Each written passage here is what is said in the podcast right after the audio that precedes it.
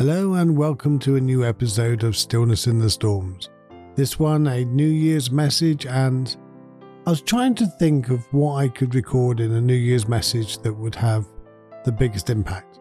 And I thought, what's had the biggest impact on my life? So, in this episode, I'm going to share the one thing that I learned really did change my life and my thinking more than anything else. That one moment that I just like, oh wow, this changes everything.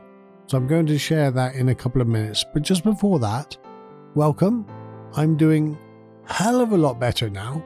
I'm going more hours and more days without painkillers. I'm not suffering so much. I'm getting energy back. And if you didn't know, I've been in hospital the past, well, not for the past couple of weeks. I've been out for the past couple of weeks, but I was in hospital before Christmas. I had quite major surgery and it's been kind of a tough year, but oh wow, just so much better things that are happening at the moment. And I held my granddaughter for the first time co yesterday. She's so small. I was like, oh, like pop her head, make sure she's okay. It's like she's five pound, and it's like, oh wow. And it made me realize that nobody comes into this earth that doesn't have to rely on other people. So, although we think we do everything ourselves, and although we think we go through life and we're the ones that have to do everything, somebody had to do something for you and help you through the first couple of years at least. Whoever that was, whether it was a parent or an auntie or an uncle or anything, you know, someone had to be there for you at some point. So, everybody's got someone to thank. Everyone has someone to thank. So, it just made me just really appreciate what life is and growing up and seeing that baby. It's like, ah, oh, you know, I think I did take a picture. Maybe I'll post a picture in the notes or something, a link to it. But yeah, made me very proud. Well done, Cameron James. You know, I'm so proud of you both. And you've come out of hospital today. You've been in hospital now for well over two weeks as well. So I come out of hospital and my daughter goes in. so yeah, very proud of you.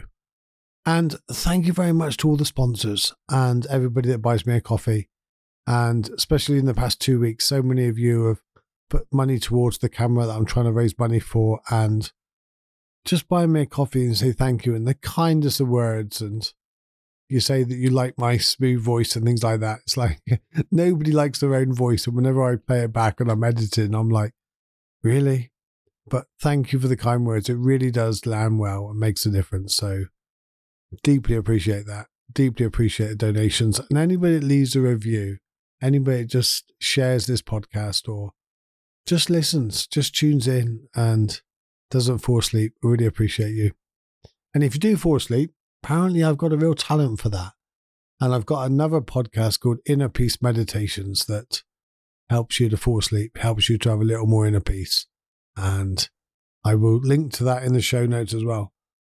But let's get on with today's podcast. And the one thing that changed my life more than anything else is when I read the book As a Man Thinketh by James Allen. It's quite an old book, but the one thing that stood out in there was, and I really had trouble reading, so I had to read the paragraph several times with my dyslexia since I was born and it was diagnosed at school. And in the 70s, when you're diagnosed with something like that, you know, you don't get much help. You're just diagnosed with something that's wrong.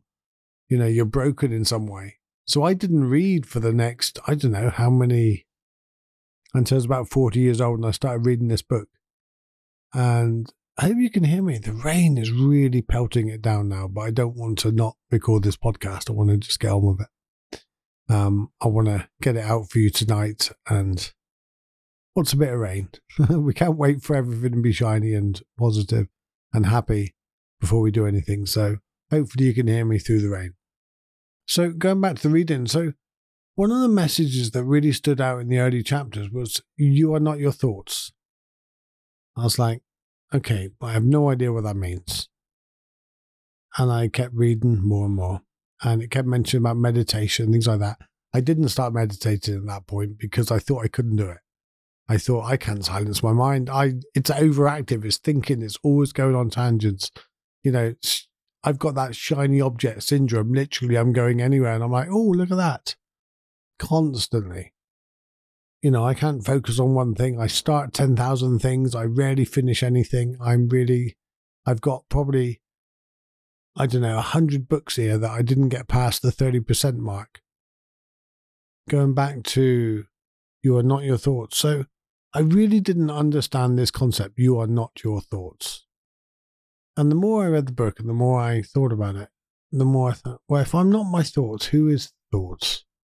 And it just made me deeply think reflectively about what thoughts are and how they come and go and all that. And I suddenly realized, had this realization well, if I am my thoughts, how can I be aware of my thoughts? It's like if you are the box, how can you see the box? Well, you're clearly not the box if you could see the box on the floor. So if you can be aware of the thought that's happening, you're not your thoughts. So therefore, you can leave your thought, come and go, do whatever you want with it. Not always easy. And I've got a wonderful train analogy for that. Um, I think I've shared it in one of my podcasts before. And if I have, I'll dig it out and put a link to it. But the the whole concept of you're not your thoughts. So you have a thought, you observe it, it comes in, but I'm not that thought, so I don't have to do anything with it.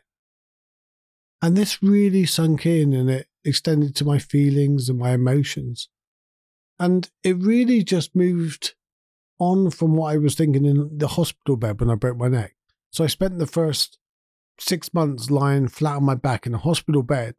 And I used to look around the ward and I used to spend much time thinking about, well, I'm just a brain and I'm here thinking and I'm, I'm doing all these things. But at that time, I never separated my thoughts from who I was.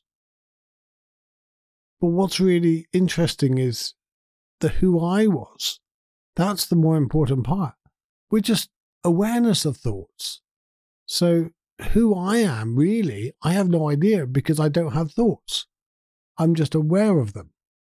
And this gave me so much of a breakthrough that I suddenly started to play with my thoughts and play with my ego and self. And I didn't take it so seriously. And because I didn't take it so seriously, it just gave me that little inner peace that, oh, right, I can have a thought and it's crazy and it doesn't matter and I can smile about it. I can have a really quite a depressive, not very nice thought and I can smile and be okay with it. And over time, I learned to just observe thoughts and be entertained by it. Just like as if, and in the Chimp Paradox book, he talks about the ego as a chimp.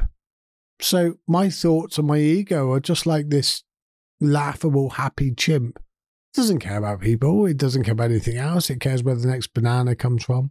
Instant gratitude. It cares about having fun. Doesn't care about people's feelings. It just cares about itself. And that's really what the ego is. You know, we can kid ourselves and say we pretend to care about everybody else and we love everybody and we do all that. In reality, we like the feeling that it gives us when we do care about other people. So, really, we're doing it for ourselves.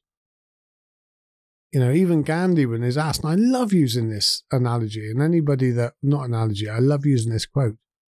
And anybody that's listened to my podcast more than a couple of times will know that I use it quite often. But even Gandhi, when he was asked, why do you do all these wonderful things and bring everybody along with you, and you talk about peace and you talk about all this wisdom, why do you do it?